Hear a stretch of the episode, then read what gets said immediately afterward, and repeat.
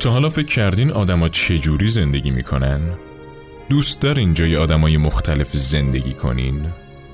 درسته که زندگی کردن جای آدمای مختلف غیر ممکنه اما میشه داستان زندگی آدما رو شنید و حس لحظاتشون رو تجربه کرد داستان رونیکا رو بشنوید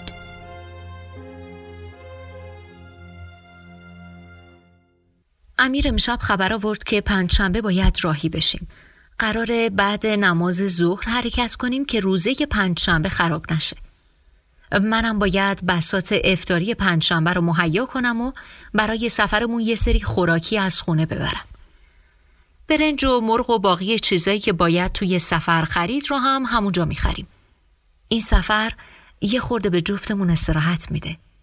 درست مأموریته ولی خب هم فال هم تماشا. دیروز پستچی دیویدی برام آورده بود. وقتی بازش کردم یاد پدر و مادرم افتادم. چقدر دلم می‌خواست بتونم برم پیششون. خدا همه مامان باباها رو حفظ کنه. وقتی نیستن دل آدم خیلی می‌گیره. همیشه وقتی بار سفر میبستم فقط وسایل شخصی مجمع می‌کردم. الان علاوه بر اینکه دارم برای یه نفر دیگه هم وسیله بر میدارم یه یار جدیدم به وسایلم اضافه میشه. اونم همین دفتریه که همه چی رو توش می نویسم برم. برم چمدون ببندم که پنجشنبه باید راهی بشیم.